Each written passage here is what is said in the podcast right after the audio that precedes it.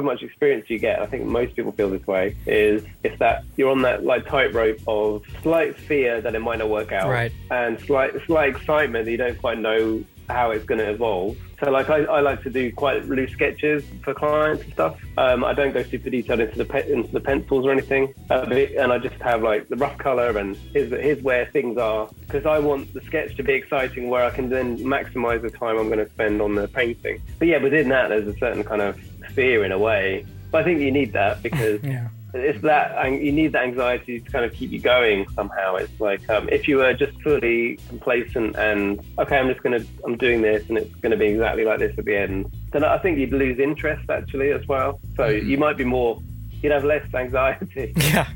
Yeah, it's weird. but, yeah. but you'd be yeah it's weird. weird you'd be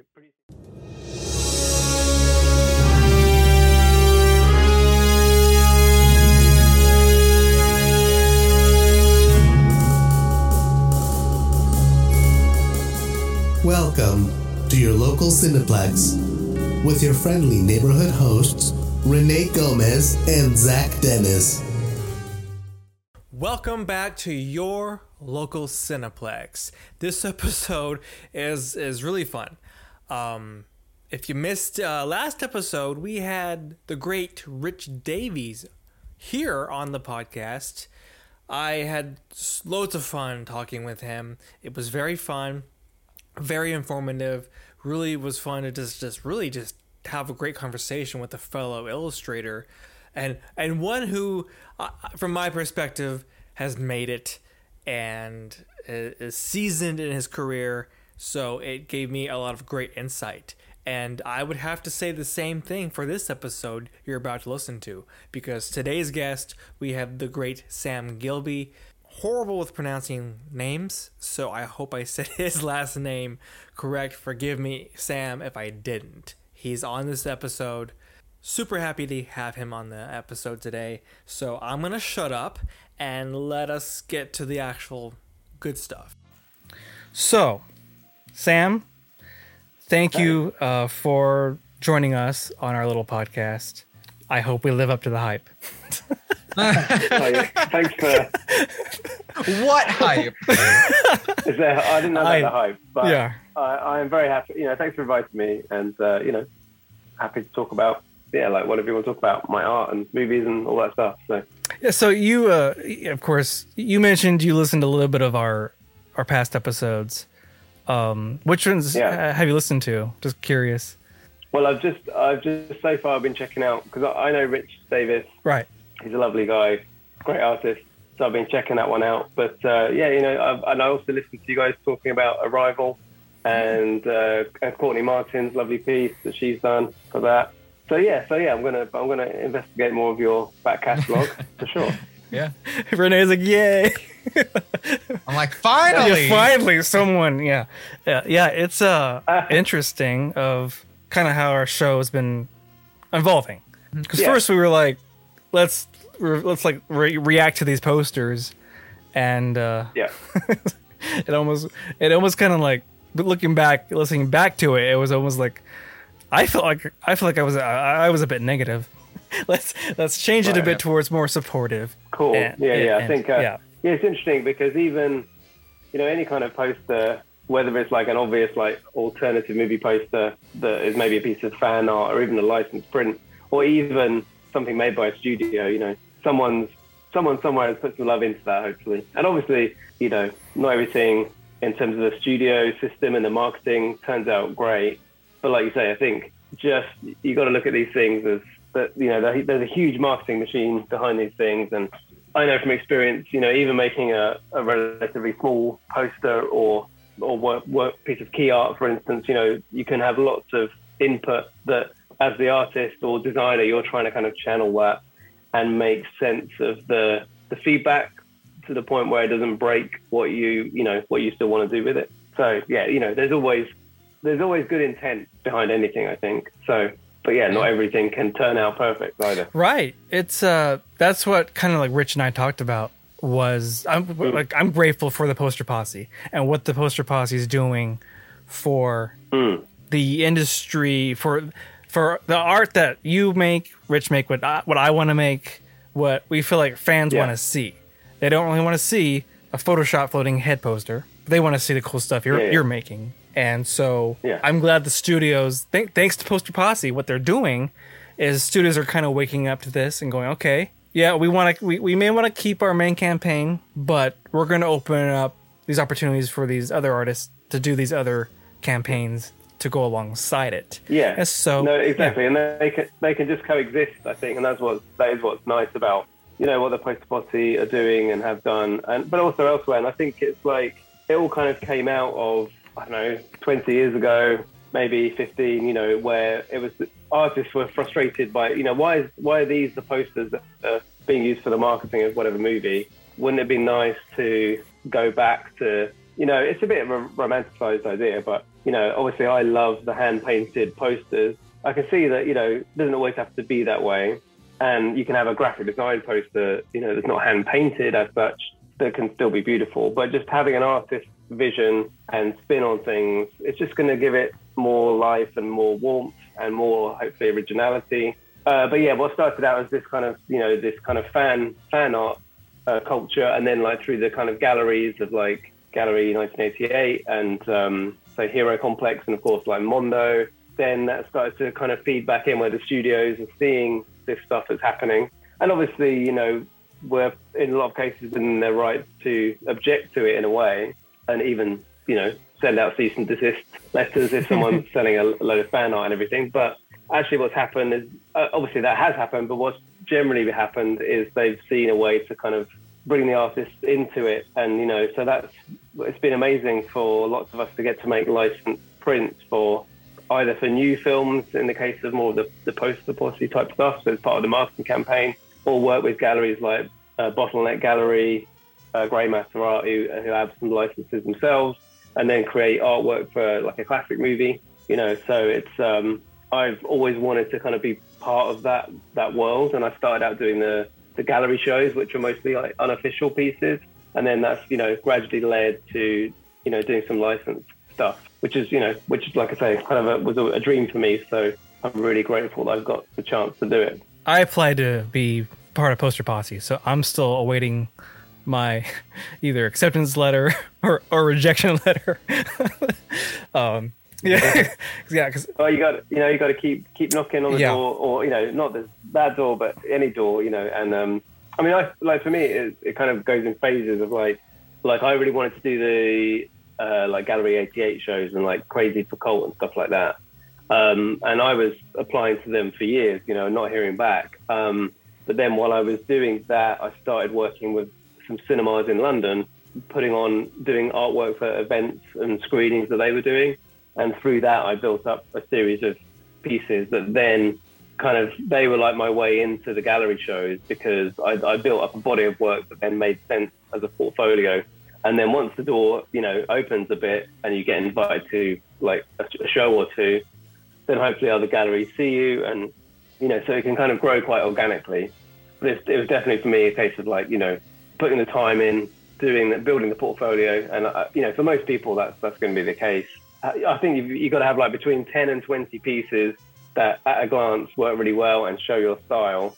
Because I always think of it like anyone you you're showing your work to, they've got like three seconds. They're going to judge it within you know 3 mm-hmm. seconds. Mm-hmm. You kind of need to have just that. You need to consolidate it down, and it, can- it can take years to get to that point where you have that consistent look, and you know you've ironed out some of the kinks in it, and it, it's kind of working together. And also the fact is, even when you get to that point, you know it's a continuous process. So uh, I always, you know, you want to look back on stuff you did a few years ago, and if you, you know you kind of you actually don't want to be happy with it in the sense that if you're not happy with it, that means you moved on. And if you were happy with something you did a few years ago, or even a year or two ago, it means you're kind of like you're not pushing forward. right. You know? Yeah, it's interesting because you talk the portfolio and how you want it. You want to find your style, and you want to have at least ten pieces that show that style. And it's frustrating because I come from a, the designer world. I started as a graphic graphic designer Yeah. first. It's pretty much what I still do. So it's like my we you're almost trained in in the design world to like have a bunch of different styles. Yeah, yeah, absolutely. Yeah, and then yeah, this, um, it's like it's the opposite. It's like no, you Yeah. want to at least have a style you're known for, so you get those type of jobs. So it's like okay, so it's that's pretty much been my challenge is okay, forcing Yeah, myself to stick yeah. with the style, find my style, which I think I have, but and and push forward with that. No, it's, but that's the kind of it's a continuous process, Mm-hmm. and it's like a lifelong kind of challenge in a way. But I also had a graphic design background, so I was in the in the early days of web design. But back in those days, that was super creative, and in a in a way, there was a big culture within web design of like doing stuff that was like almost like a signature style, or you know, Yeah. you would deliberately be going to do something quite out there because then you're going to share it with the community and like, well, look at this cool thing we did, whether it's a particular use of typography or, you know, a color scheme or, you know, or even an animation when obviously like Flash came along, things like that. So, but then, so then I was doing that and then gradually over time, it made more sense that everything moved towards user experience, UX, and uh, web design became much more about function uh, rather than, than form, which was great. I agreed with that, but as, as like a, I guess at that point, a kind of frustrated Yeah. artist, I became less interested in it. But yeah, when you're doing a, a UI layout for a website, you're not putting your signature on it, you know. Yeah, yeah, it's So, yeah, but luckily, you know, I was working on my artwork stuff at, you know, uh, in kind of parallel because I've been, I was always freelance, and then gradually, just I ended up, you know, the artwork was taking up more and more time to a point where I could say, right, let's just do the one thing now, you know. yeah. That, that seems. But it's yeah. a totally, it is a different mindset, you know, of like, yeah, you've got to go from doing whatever the brief says. You have to kind of also do that, but then hold on to your style. But you know, but the, you know, for paying the bills, you know, that can change. You know, I've, I've earlier on in my career, I did, I did artwork jobs where I was not exactly doing my own style. It was a bit of a, or like it was halfway there, but you know, so it's all about you've got to do what you got to do, you know. right. But over time, you hopefully get to a point where you have a style, and that is what people want to pay you to do, and you don't have to like kind of like do something else just because it's a kind of a, a cool client you want to work with, you know. Right.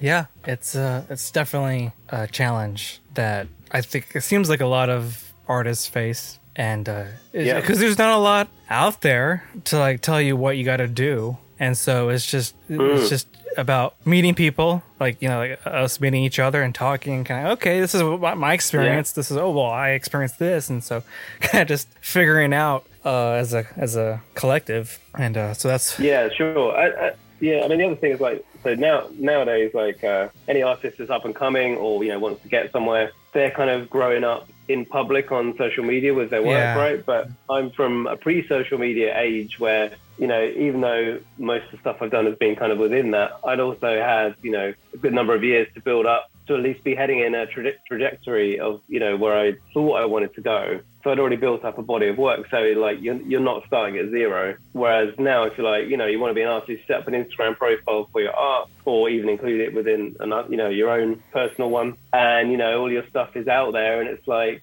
and it uh, it's so hard not to be influenced by you know how many likes something gets or whatever, Right. and and you know the fact is that and a lot of that. I mean, I love pop culture, and I so I love drawing superheroes and you know, whether it's for fun or hopefully getting paid, but like that's what I would do anyway. But you know, you have to if if that isn't exactly what you want to be doing, you've got to be careful that you know that doesn't just kind of conflict with having what is your actual style. Like if you do something that isn't a superhero, but it's in your style, you know, you're gonna. The reality is you're going to get fewer likes on it if it's not a popular property. But that, you, it, as a kind of up and coming artist, you have to have that mindset of like it's just making the work that's important because every piece is like improving, honing, Uh-huh. and finding your way. You know, um, and you have to try and put it out of your mind the fact that you know you're putting this out there for anyone to see it, or as is often the case, for no one to see it because the algorithms won't show anybody yeah. Oh yeah. because Yeah, it's yeah. because it's not Star Wars or whatever. You know. my first thought of, of him saying that is like it's like how I think was it two weeks ago we talked about Bride of Frankenstein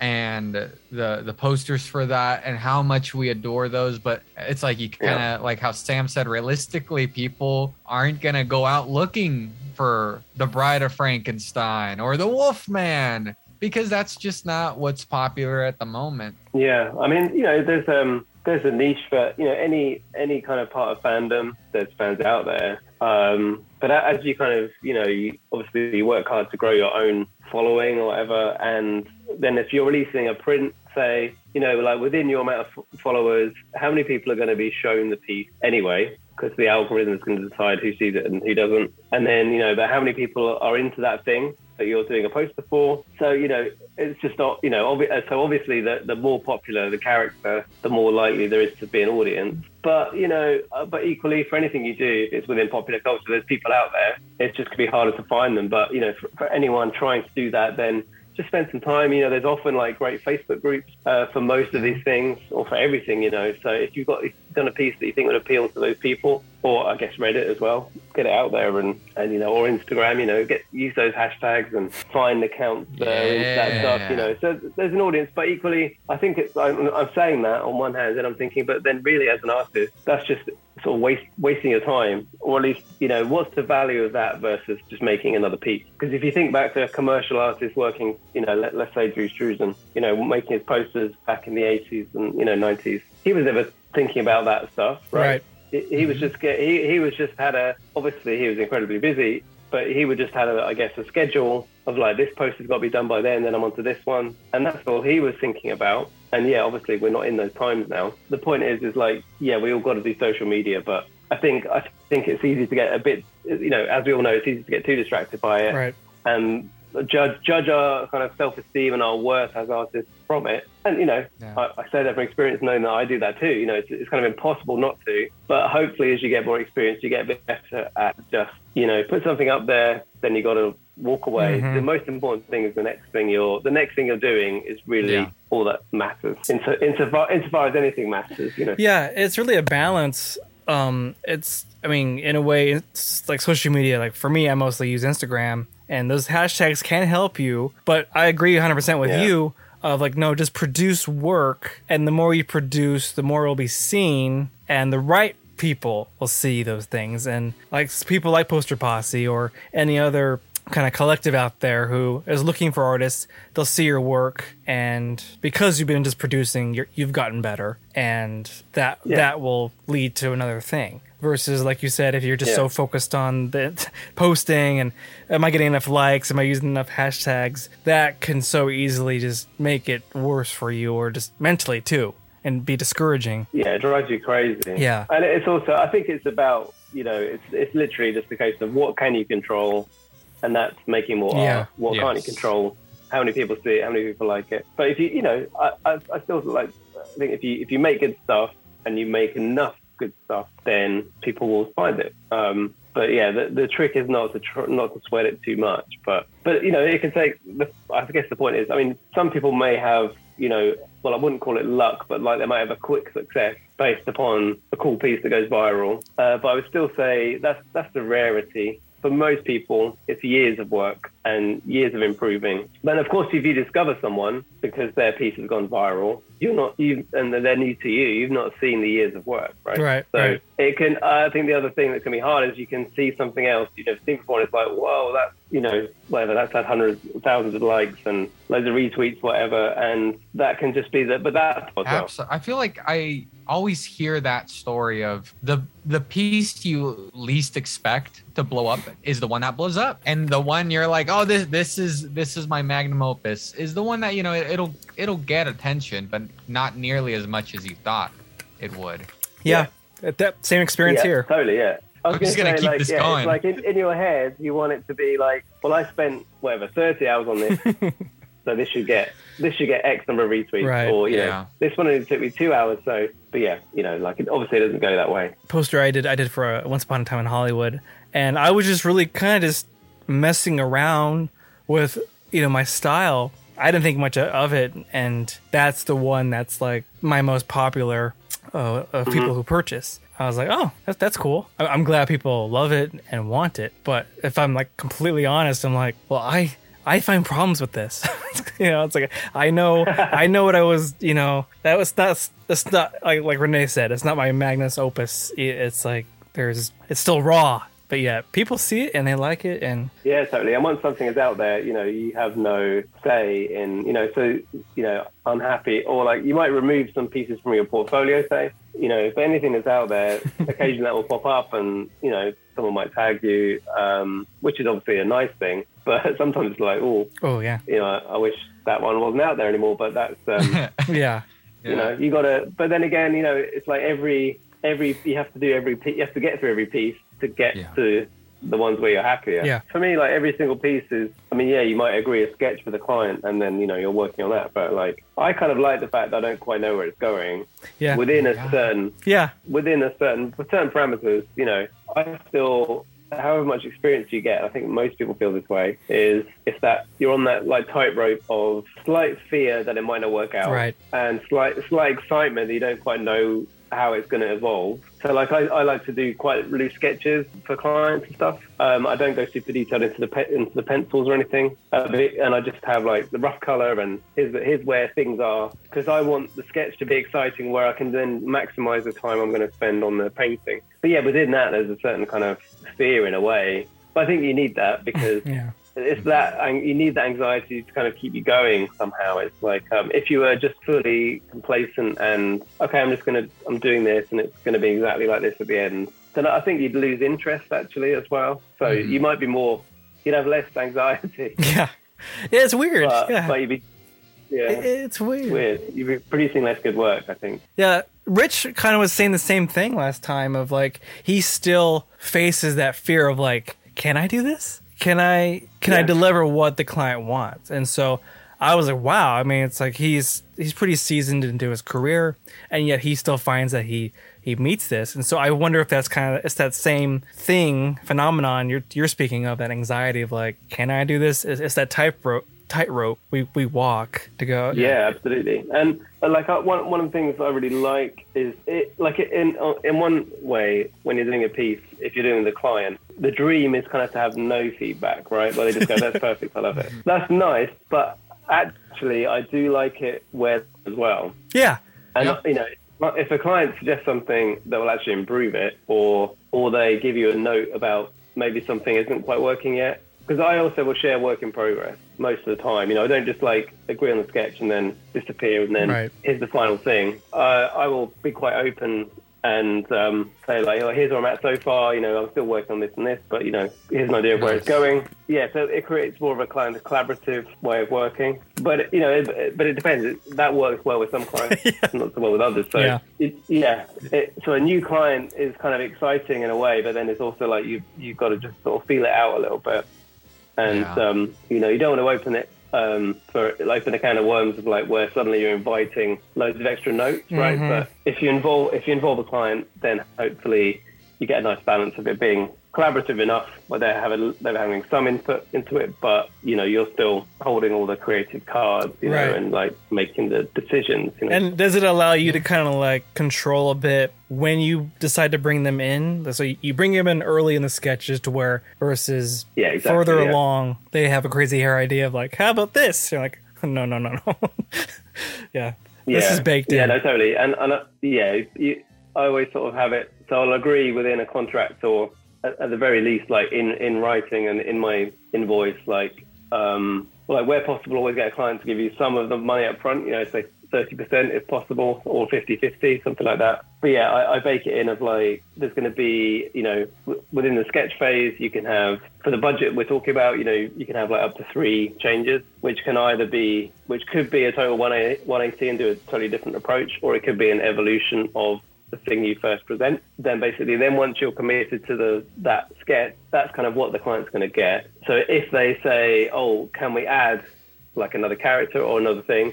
then they're gonna that we could maybe can do that, but that will cost money. And if they want their 180 and they want a different idea, then and of course that's a whole different, you know, that's like different. We need a different agreement, um, another sketch, so that's a whole separate project. So so the idea of you know agree on the sketches and and make them like as loose as possible, but with as much info as you can get in there because it's like everyone's committed then. You you know you can do it from this, but there's enough room for you to kind of evolve it and just figure a few things out. Because if you figured everything out by the sketch phase, then it's like I feel like well you're only going to be adding a little bit of detail to finish it, so you don't want to get too Yeah. far into it. Right. So have a bit of flexibility, but make it clear this is where you're going, and then hopefully then then you get to a point where the final piece is just like a really beautifully painted evolution of what they knew they were getting. So it's like if you squint at the sketch, you know, this is what it's, it's turned into, and hopefully that in most cases that avoids them going, well, I wasn't expecting this, you know.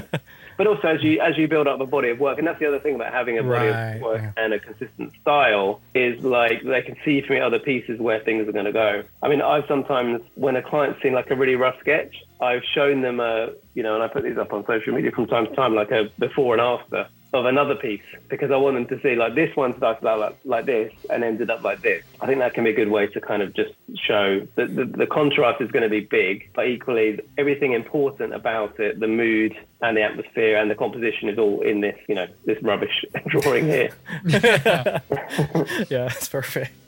Yeah, um, But that's where the value is of any artist. That's the value is in that rubbish sketch, Right. right? That's that's all the problem solving and you know all the ideation that you, it's already you've done it there. So that's kind of that's the hard bit in a way. Um, but it's also the easy bit because obviously that tends to come to you fairly quickly, or with experience you get you know you get quicker at knowing what's going to work. Uh, and then the actual painting is the horrible bit. It just takes forever. It's obviously depending on the artist's style, Yeah. but I guess someone like me and for, for Rich as well, he had on, yeah, you know, our stuff takes a while because we're rendering it and we're painting things in quite a lot of detail. So uh, Yeah. the, the, the, the beginning, the idea is fun, final stage, the last few hours are fun. And then there could be like weeks in between of just, ah, Yeah. this is horrible. so hard. I just got over that hump a bit.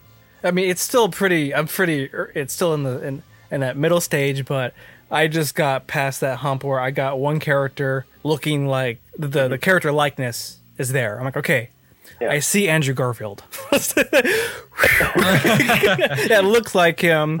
Um, yeah, it may not be 100% like a photograph, but that's the whole point with these type of, you know, that's what people like about Yeah. is there's there's that you can tell. It's, yes, not a photograph. It's not 100% look like them, but that's the the uh, quality of portraits like style. that is the Yeah. likeness is there. You know, exactly. I mean, I know, you know, like, you know, like floating heads, when they're photoshopped, gets a bad rep. And I know people don't necessarily like that in painted posters either, but I mean, I really do. But because to me, it's like, because when you're building the collage and you're finding the reference, obviously the photos can be from all over the place, like Yeah. the, I don't know, different lighting, uh, different lenses, I guess. And, Right. you know, it's like, uh, so that's to me why, like, the Photoshop marketing campaign never looks right. But when an artist takes that, those that different source material, Yes. but when they when it goes through their brush and their the way that they paint, that that's how it all kind of comes together and is cohesive. Yeah. And you you know you do see some good Photoshop posters these Yeah. days within that realm. They're getting you know getting a lot better.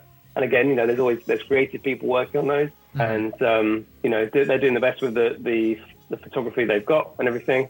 Um, but yeah, there's some there's still I feel something about giving it to a painter. It's just going to make it feel more cohesive. Yeah. Right. But yeah, I, I never want to. I never want to go photorealistic either. But yeah, sometimes people, uh, you know, you get the comment of like, "Oh, that uh, at first glance, I thought that was a photo," which is kind of obviously that that's meant as a compliment. Right. But to, I always feel like, oh, I should just need a few more brushstrokes Right. that you can see in there, you know. Because, Yeah. Yeah. Yeah. But that's just an aesthetic thing, and you know, I, I like to work in detail. And the fact is, as you as you work on a piece and as you as you kind of hone it down, your brush gets smaller. Therefore, everything gets more detailed and more more blended in. So it's going to look more photographic. So, but yeah, I think it's like that's where. But in those collage pieces, like I say, that's where it can really sing because mm-hmm. you get this nice. It's just one artist. All those. It, it's as if the same photographer had taken all the photos on the same day and the Right. same lighting, and you know, that that's the painter's job is to make it look like that happened up, up to a point. Yeah, that's I, I agree because to me, floating heads are okay, but as long as you can mix in a bit of like little vignette moments, to where it's not just heads, Yeah. it's you know maybe a torso or, or it's a scene or a pivotal moment, you know that can be Yeah. included. That just adds it a bit nicer, and that's what one thing that uh, René and I talk about with the the Photoshop posters. Of Yeah. he'll, he'll he'll think he'll go oh it looks like it's, it's a nice photo I'm like René they didn't have all those actors on set at the same time Yeah. photographing it and it, it breaks his heart to know they the, the the actors weren't there. I'm like no they probably shot these actors whenever they could schedule them and then it's just photoshopped together. And they'll paint in uh-huh. light. Yeah. they'll paint in the light to make it look like look like it was in the same environment. I mean Yeah. I get the I get the good the positive of that of like being able to produce something like that when Yeah, you I- can't I- have I- everyone together I was just gonna add that like I've been in that situation because I, I do a lot of video editing where they they'll give you assets and sometimes you're like, do you have more, like something that more I can work with, and sometimes they don't, and you just have to make the best you have with what they give you, and that's why a lot of these posters, I'm like, yeah, they did the best they could, but Yeah. kind of like what you mentioned, Sam. Something I think about these illustrations is I, for me, they just feel more organic when someone does it compared to Photoshop because you know, like I know with your artwork, you put a lot of time and effort and you did that by hand and that you could just feel that when you look at the poster and that's what I love about it. That's what I love about uh, looking at all these artists and these illustrations is how organic it feels. Yeah, totally. And um, I think for a lot of us, you know, like we all grow up loving movies and movies speak to us and communicate with us. Um, and it's very human thing, you know, uh, the movies is, is escapism, right? Right. So I think like, yeah, a good poster can sort of achieve that, like that same thing, you know, and I guess, um, like, I think if you think about, well, my, my probably favorite poster is, uh, Tom Chantrell's Star Wars poster Mm. Yeah. um, because I just remember seeing it as a kid, and it's so evocative, and it does the brilliant thing of like the way it varies the scale of things. You know, Darth Vader's big, and you got tiny spaceships, and you know, it just it feels like you're as you look around the poster, you're kind of imagining all these different scenes, and you're seeing this galaxy far, far away, and it's just a. a so I just kind of fell in love with that style of poster back then. And um, but yeah, it just it just kind of it connects with you in the same way that the movies do, in the same way that John Williams' score does. you know. Right. Um, so yeah, so when a when a poster's done well, it can have that same, uh, you know, and also as well, you know, how often you're going to watch um, uh, even a movie you love, you might only get to watch it every once a year if you're lucky. More likely every two to three years, maybe every five years. Yeah. Whereas, a, you know, a poster Mm-hmm. that you can have on your wall is a way that it's like a portal into the feelings that that film gives you. But, you know, you get that within one second. You don't have to spend two and a half hours watching the whole movie. I'm, I'm not saying that posters replace movies, but like, No, I yeah. you, you know, They- yeah, a- it'd be kind a of good poster placeholder. can give you that feeling. Yeah. I that actually leads to a perfect question because so I completely relate to that. There's a lot of movies I love, but I I can't watch them all the time. So I Mhm. have a bunch of movie posters in my room, and some of them are like you can't see it, but I have like the Muppet movie, Back to the Yeah. Future, Godzilla, and then all the Universal monster film posters. Because those, those are just some of my favorite. I get to see it every single day, and I just Yeah. feel that warmth. And I'm wondering, Sam, if you have any movie posters that you have in your house Good that question. you just love to see every single day. question. Yeah. Well, my two my two favorite uh, Drew Struzans are Blade Runner and Back to the Future. Yes. Yeah. So- we have so I something in those, common. I have those as like 24 by 36. Like just when Yeah. they've recently, some of the galleries have done screen print versions of those. So I have those. I mean, I'm not, I'm not really a, um, a huge movie poster collector. Partly because I love too many of them. Yeah. like so, so you know, and obviously a lot of friends and, and peers do it, doing doing amazing work. Yeah. And you know, the truth is, I'd love to own more of them, but then I've got a family, so so I don't I don't Yeah. Really you know don't really collect. Obviously, you know, people collect Yeah. them because they're an investment and all that stuff. I will Uh, say, there's like, so many great stuff. the the hardest part for me is like choosing okay what am i gonna put up i had close encounters for the longest time and i was Mhm. like okay i think it's been a year i think it's time to switch it out and that always hurts my soul whenever i have to see one of them go so totally relate Yeah. to that Zak do you have any Oh, uh, pff, I I don't have the room for them, but uh, Yeah. it would definitely be uh, the Goonies poster from uh, John Alvin. yeah goonies is up there like with me where you just kind of get that sense of adventure Yeah, immediately just by looking at it Drew's uh, Struzan's uh, E.T. The hand. Yeah, that's, that's magic. Yeah, that one's magic, and, and to know that's his daughter's hand.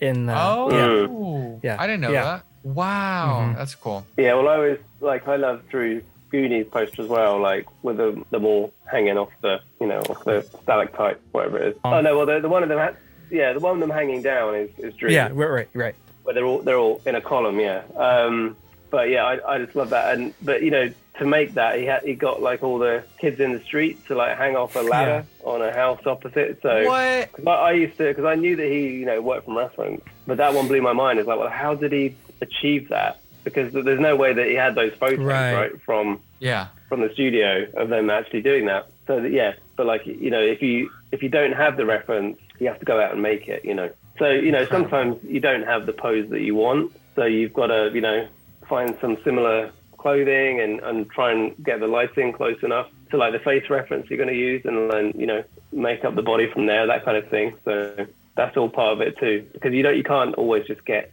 exactly what you need. And in the case, you know, that was obviously the case for Drew as well. Like, like famously, famously for his Back to the Future poster, he was able to go and photograph like Michael J. Fox and Christopher Lloyd. You know, with the whole DeLorean. Well, the DeLorean wasn't there, but they were able to do, do the rest of it. So he was able to set up the lighting himself. I mean, that's like, you know, obviously that would just never happen now Right. uh, for us little artists doing, you know, an alternative movie poster or even a license thing. But you know, that you know, but but the point is, you might have to do something like that with for yourself if you've just got the face that you need. You know, Those guys were those guys were rock stars, man. It's the stuff they were able to pump out. yeah, It seems like they kind of run into the same problems I hear, at least when it comes to assets. Because I was shocked that uh, Rich, when he was doing the Ghostbusters Afterlife, that they really gave him nothing other than the trailer. He had nothing yeah. to go off of. It's so it's really hard, yeah, because you think, yeah, if you're doing a piece for something new that's coming out. Obviously, you want it to be, you want to have something in that, in that no one's seen. But yeah, like some, sometimes you might be lucky and get a photo or two.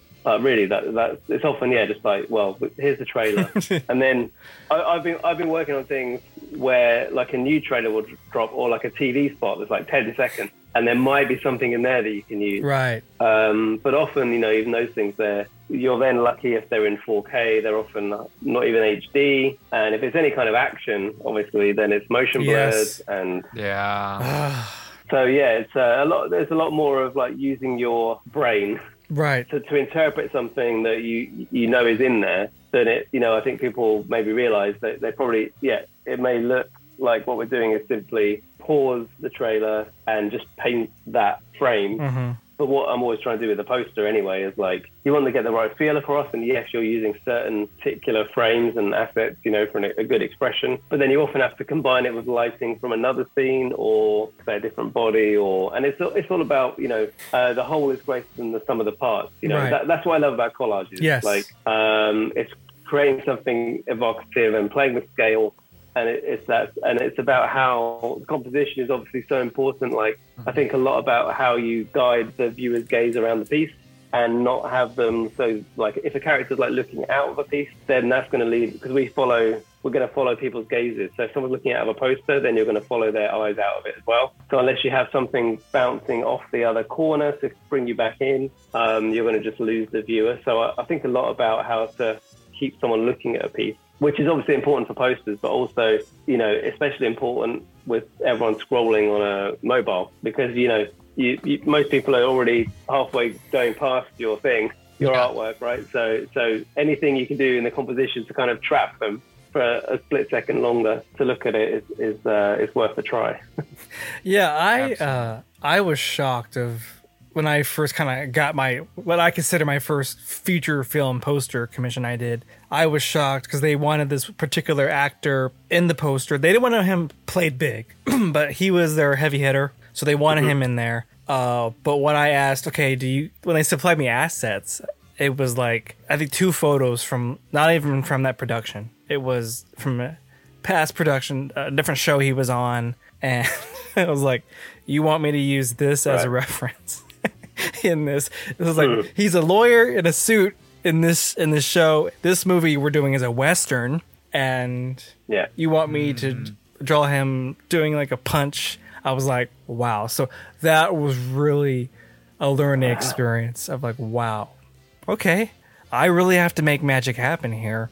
And uh, I Yeah. mean, thankfully Yeah, you- it happened, yeah. but I was, I was that was that type uh, tightrope moment for me. Yeah, yeah, it can be very stressful, and it obviously depends on the deadline that you have as well. And um, Yeah. sometimes those are le- less than generous, but you, you know you still got to kind of uh, deliver and turn it around. But you know it's uh, it is rewarding when you feel like you have been able to, Right. you know, turn it around and do, do a good job with, with something, especially knowing that, you know, what you were sent wasn't exactly ideal. Um, but yeah, there's a lot, a lot of research often goes into it, and uh, and and sometimes with pieces as well. If you're doing an official thing, uh, if you have various characters in it, various actors, you might kind of mean that you have to include someone else, or like I recently did a poster that um, was going to have lots of people in it, and I found out after, only after I'd submitted it, because only at that point was it going to go to the talent for approval, that there was one person out of this whole cast who basically wasn't going to approve any likeness. Oh. So they, Yeah. they just don't want to. They're, they're just out of that contract. They're not in that. Um, but the point being that once I removed that person, I realised that I can no longer include this person because they're kind of they're not primary characters. Oh, Um, they're kind of secondary or even tertiary. So if you lose that one, then there's no point in having that person. So basically, my whole composition kind of broke, uh, and I've got to rethink it uh, with fewer people. Which I think in the end it will still work, but yeah, just one Right. one person kind of coming out. Which in theory, because from their point of view, they're like, oh, can you just take out this person and resubmit it? right. And I'm like, no, because you've broken the composition, or you know, by doing that, I've got to rethink it all Right. Crazy. Wow. but equally, I guess there's a sadist part of me that I like that challenge. Then it's like I really still want to do a poster for this movie. Can I fix Yeah. this? Can I keep what I keep what I liked about what I had and uh, solve this problem so you don't notice who isn't there? You know. So we'll see. Yeah. I'm not, at this moment, I don't know if I'll succeed, but Yeah, it definitely makes you sharper sharper for next time. Is there a is there a poster, a pre-existing poster out there that if you could go back in time and be the artist who could do that poster, do you have a poster you would want to do? no, because I mean, no, because if you did that, then I wouldn't have that beautiful poster to enjoy. Okay. Like I'd so, have done, I'd have done something different. But like, because if you if you do a piece, like even if in some magical way everyone else in the world felt the same way about the poster I did as you know compared to this other classic poster. Um, the fact is, because I did it, I would never be happy with it. yeah. Yeah. So you know, because if you you know if you make making art is basically it's always about the next thing. I'm next time I'm going to get it right Yes. next time it's true. going to be perfect. Um, so anything you do, obviously, you give it 100%, and um, hopefully, you know, your clients are happy, and hopefully, people like it. But you will never, you will never have that satisfaction. Really, Right. not really. Y- yeah. Sometimes after, after, if you look at an old piece, you've kind of forgotten the the stress that you went through to make it. So you can kind of look at it almost like someone else did it Yeah. you get to a certain point, uh, and even if you feel you've evolved, you might still say, well, that you know that still works for this this reason, even if I would do this differently. Um, but yeah, uh, but you know, equally uh, on a I guess a bit of a tangent to that, like obviously I work digitally, but my background was in like tr- traditional painting and like working in acrylics and and oils a bit. So I, I, I I'd like to think that I could have done some of what I'm doing if I'd been born, if I was like, if I was born, you know, a generation before. I'm not saying I'd be in the realm of Drew or anything like that, but you know, the, the, it was possible. There would be lo- loads of art studios, I guess, you know, in London where you would basically have a, your job would be to paint movie posters. So, you know, in fact, I think that's what Tom Chantrell did, you know, uh, what he did, he did loads of like, you know, just great movie posters. It'd just be your job. So each week it'd be like, there's a Western, there's an epic, Right. there's some romance, you know, so you would just be having to churn, you know, churn these things out as it were. And like, obviously many years later, we kind of romanticized, oh, you know, about certain artists and certain posters.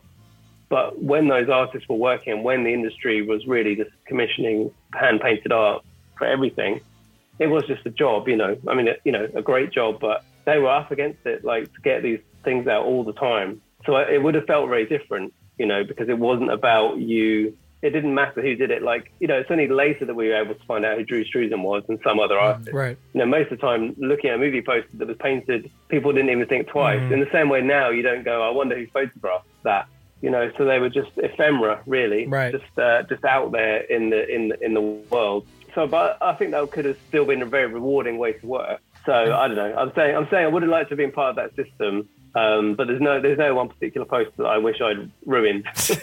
Yeah, I, I, I when I asked that question, I, I pretty much knew the answer because I think I think most artists would answer like the same way. I, I'm the, I'm the same way. I I want to be part of that system. I, I would have been happy to be able to like be in that same time as Drew. So let's go ahead and start looking at a couple of your work before we wrap up. Yeah, and it- I think we're only gonna talk about a little bit Right. of your work, obviously, but man, there is so so many of your work that I'm like, just how, like, how how did this even happen?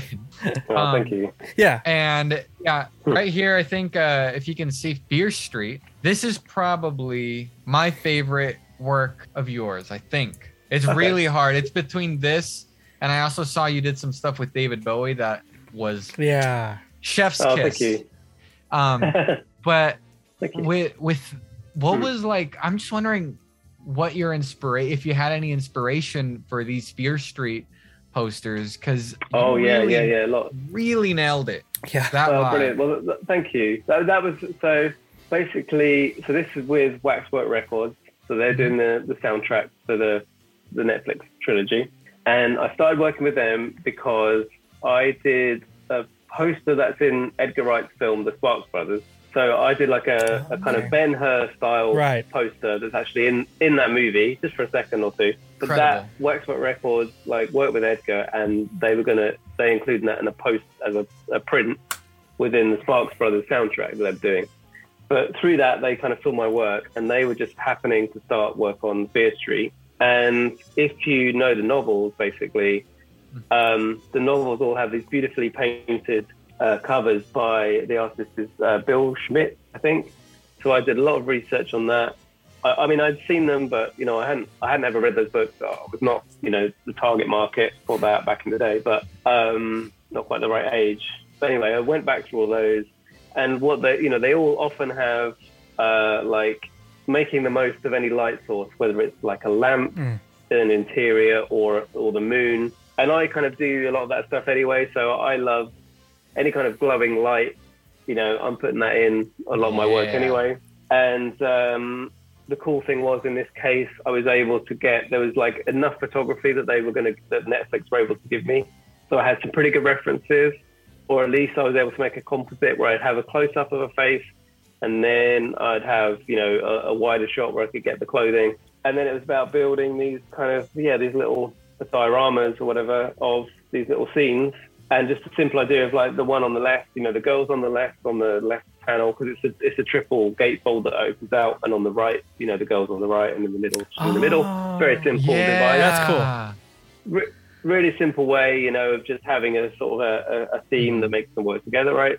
And then, yeah, just, you know, sending in rough sketches and thinking about the color palette, how they could all work together.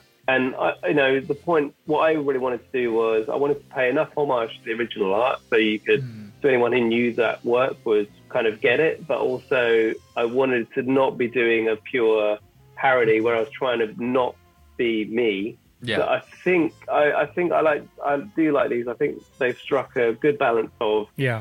yeah they they feel like a homage, but they also for anyone who knows my work, not that that matters. That's not the important thing. But I feel like they're still my paintings, not Yes. I wasn't just purely kind of emulating another artist's style. Luckily, you know the point is the reason they hired me was my they could see that my style was in that realm anyway. So it wasn't a million miles away. I just brought out certain characteristics more than usual. I guess is that they're a bit there's a bit more airbrush Right. than I might use in some of my other stuff, maybe.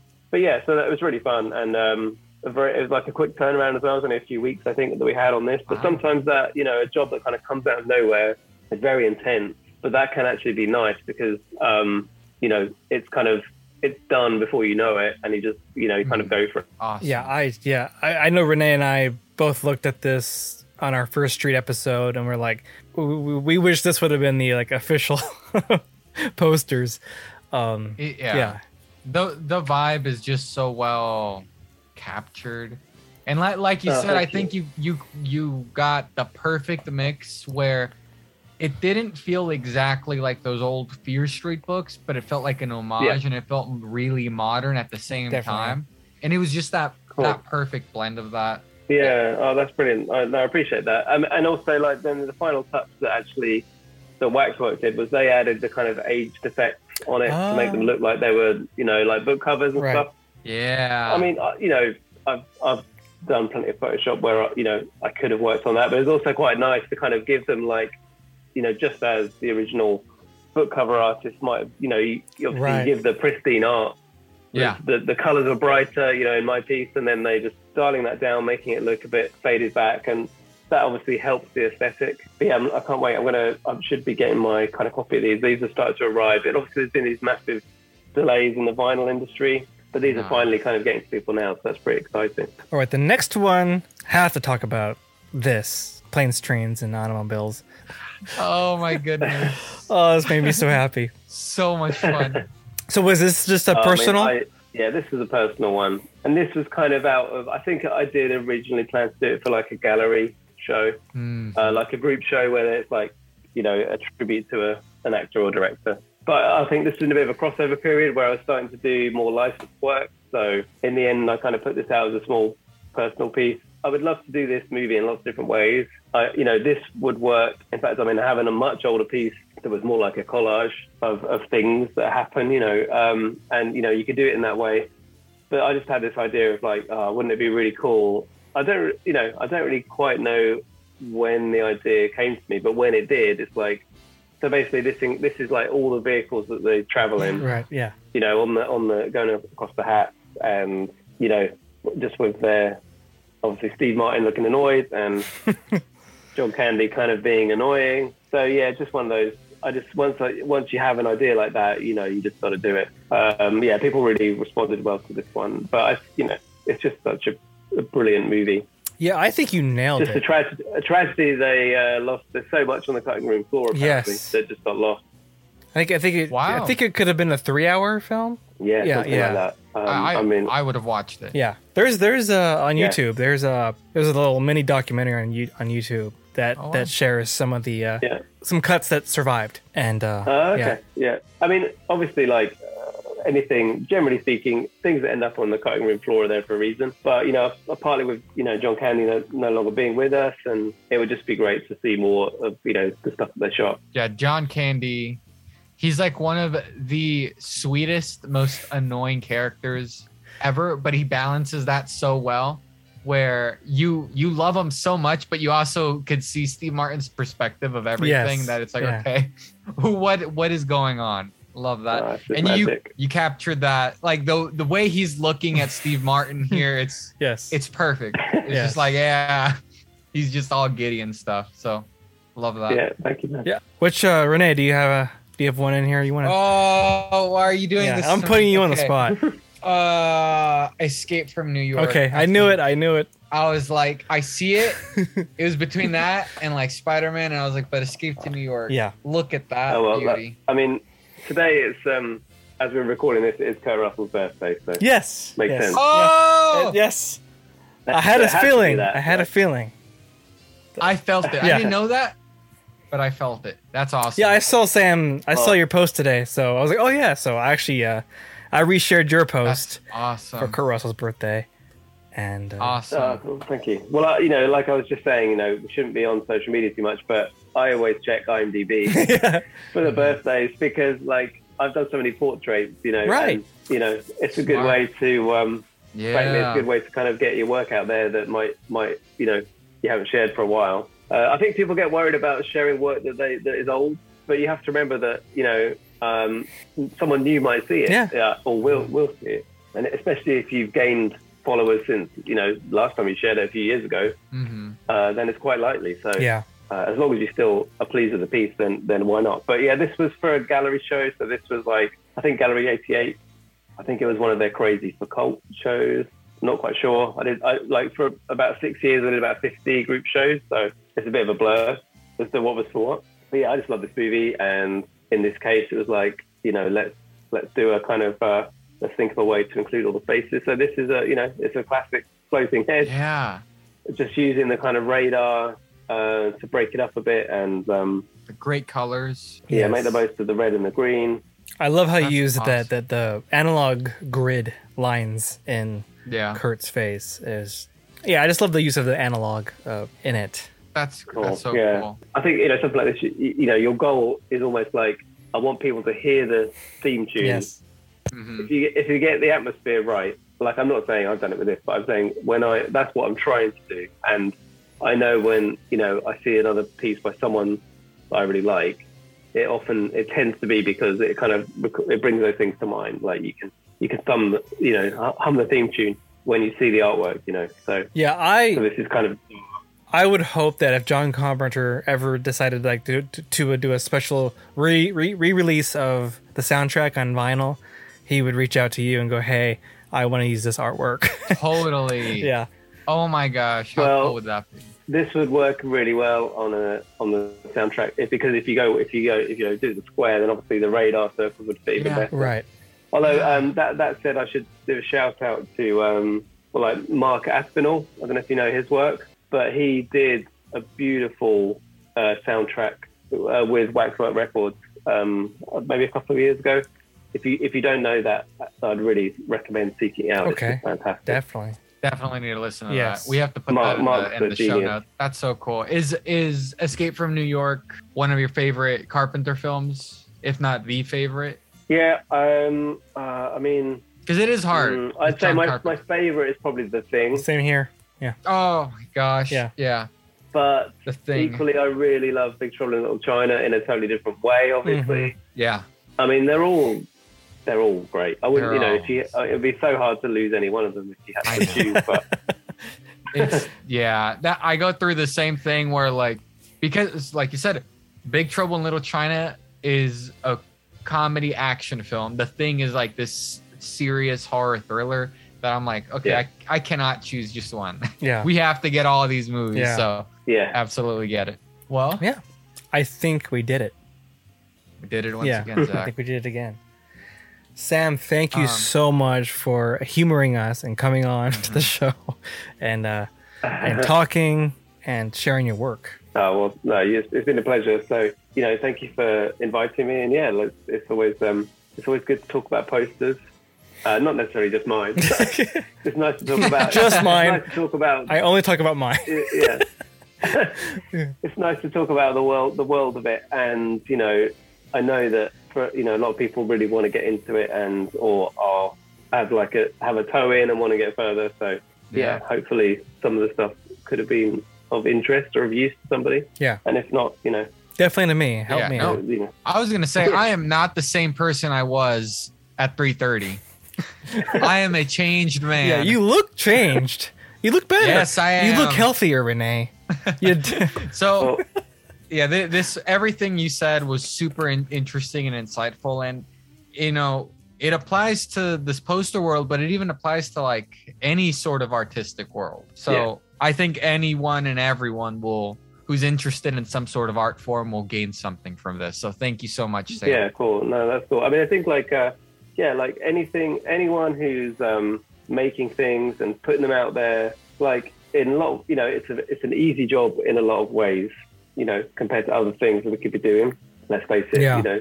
But you know, there's still it, it still takes discipline and um, like continued effort to to have the sort of courage is it's courage with a small c maybe but making stuff and putting it out there it's not always that rewarding you know a lot of the time you know you hopefully get some nice reactions for most people it's like they're either gonna hopefully a few people love it then a few people might hate it and most people just don't care one way or the, or the other right, Right. so so you, so being creative you have to you know try and find your way you have to be of the kind of view that you would just be doing it anyway Yeah. you know, whatever the, the, the reaction was. And then over time, hopefully you just grow a, a bit of a following or, you know, more people find your work and, you know, that can help you to get it out there. But yeah, you still got to come back to the fact that whenever you're staring at that, the blank canvas the next time, you still got that trepidation of like, oh, can I do this again? You know, but I guess you, you build up a body of work and you have a bit more confidence going in. Well, I've done it.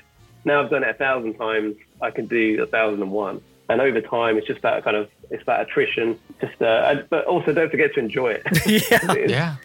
Yeah. making stuff is Yeah. it's, it's fun too you know Yeah. You have to be able but yeah. it, it is it, it is a job you know Yeah, you have to be able to enjoy it. That that's what makes it doable. Is f- you don't feel like you're working because the, the amount of that you need to produce. It's all about yeah, just pumping as much as you can out there and getting better. And it's and Yeah. it's enjoyable if you're doing what you love. yeah, that's it. And I think the reason to uh, to go for it, if you can do it, any anything creative is like, yeah, there is nothing like being lost in just the flow of it. Yeah. You know, once you've got through the emails you got to do, and once you've got your sketch figured out, and you know, as you descend into that like deep space of painting or whatever it is that you know creatively creatively you're doing, there's nothing like it. You know, so Mhm. that that is, that is really the reward of the hard work to get to that point. So very lucky to do that. So yeah, anyone anyone sort of aspiring to do it, just you know, keep making stuff and keep getting lost in the making of it Yes. and the other any other stuff around it, whether that's more commissions or more followers, you know, that will be a byproduct of just you getting in the zone, you know. Yeah. Well, that's perfect. I think we should end on that perfect note. And, That's beautiful. Yes. And René, Yeah. Awesome. let's uh let's count it out.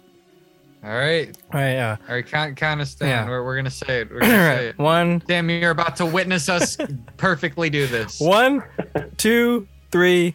Podcast over. Okay.